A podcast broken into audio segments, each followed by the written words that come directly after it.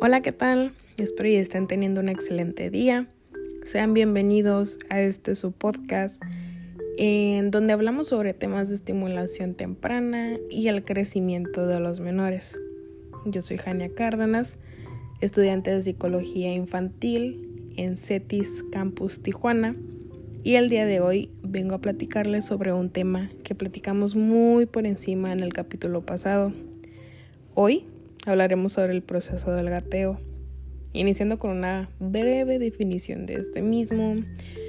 Hablaremos de su importancia en el desarrollo motriz del menor, platicaremos de sus beneficios y de igual forma brindaremos algunas técnicas de estimulación y recomendaciones para que puedan utilizar en el desarrollo de sus bebés. Así que, de igual forma, espero y te encuentres cómoda o cómodo y te invito a que tomes nota de lo siguiente. Ahora sí, comencemos desde lo más importante. ¿Qué es el gateo? Supongo que tienes alguna idea sobre lo que puede ser.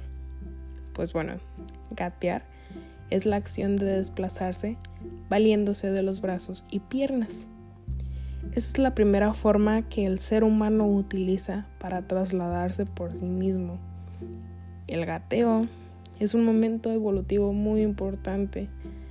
Este proceso suele iniciarse aproximadamente a los 10-11 meses de vida.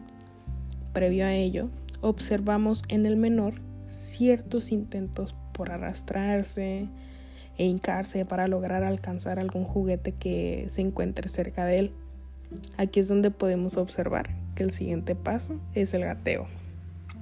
Y te preguntarás, ¿el gateo es importante para mi bebé?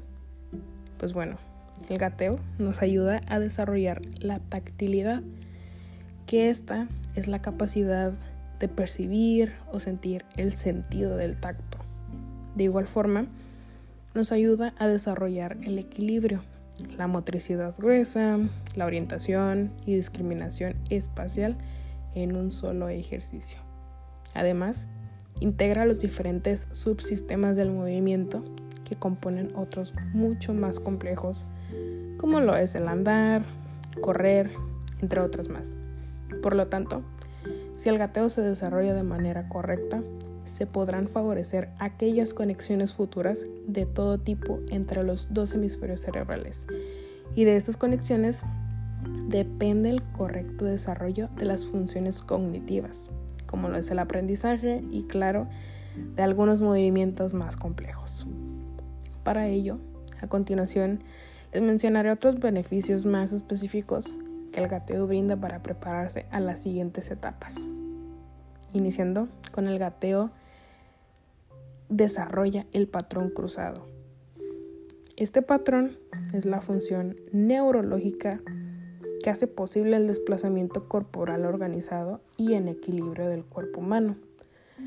Este implica que el brazo derecho vaya sincronizado con el pie izquierdo y de igual forma el brazo izquierdo vaya sincronizado con el pie derecho. A esto entonces se le llama patrón cruzado, porque hay dos ejes cruzados. Por otro lado, el gateo ayuda a establecer la futura lateralización. Con este, uno de los hemisferios se convierte en dominante y el otro en servidor, para no tener que operar con ambos a la vez.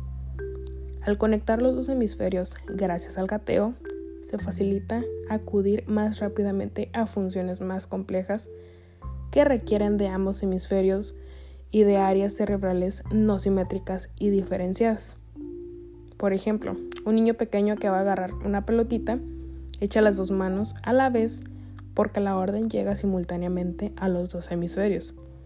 Ahora, un niño con un nivel de organización superior agarra la pelotita que le mandan rodando con una mano o con otra, dependiendo de si está a un lado o al otro, o de si está en un nivel superior de organización, o sea, de si es más diestro o más zurdo. Y finalmente, el gateo facilita el aprendizaje de la lectoescritura. Mediante el gateo se va desarrollando la coordinación cerebral ojo-mano. Cuando el menor gatea, se establece entre ambos una distancia similar a la que más adelante habrá entre el ojo y la mano al momento de leer y escribir. Por lo tanto, el gateo favorece la aparición temprana de estas funciones, que era leer y escribir. Ahora, ¿cómo puedo estimular a que mi bebé comience a gatear? Para enseñarle a gatear, ayúdelo. Cuando esté sentado, a que apoye las manos en el piso y pase el peso hacia adelante. Lo primero que los niños usan para desplazarse son las manos. Ayúdale a doblar las piernas y apoyarse sobre las rodillas. Los pies deben quedar bien alineados hacia atrás, es decir, ni una hacia afuera ni hacia adentro, para que no se lastime ni pierda el equilibrio cuando intente levantarse. Dé un ligero pero firme empujoncito para que el niño se mueva y comience a balancearse. En este momento ya está en posición de gateo.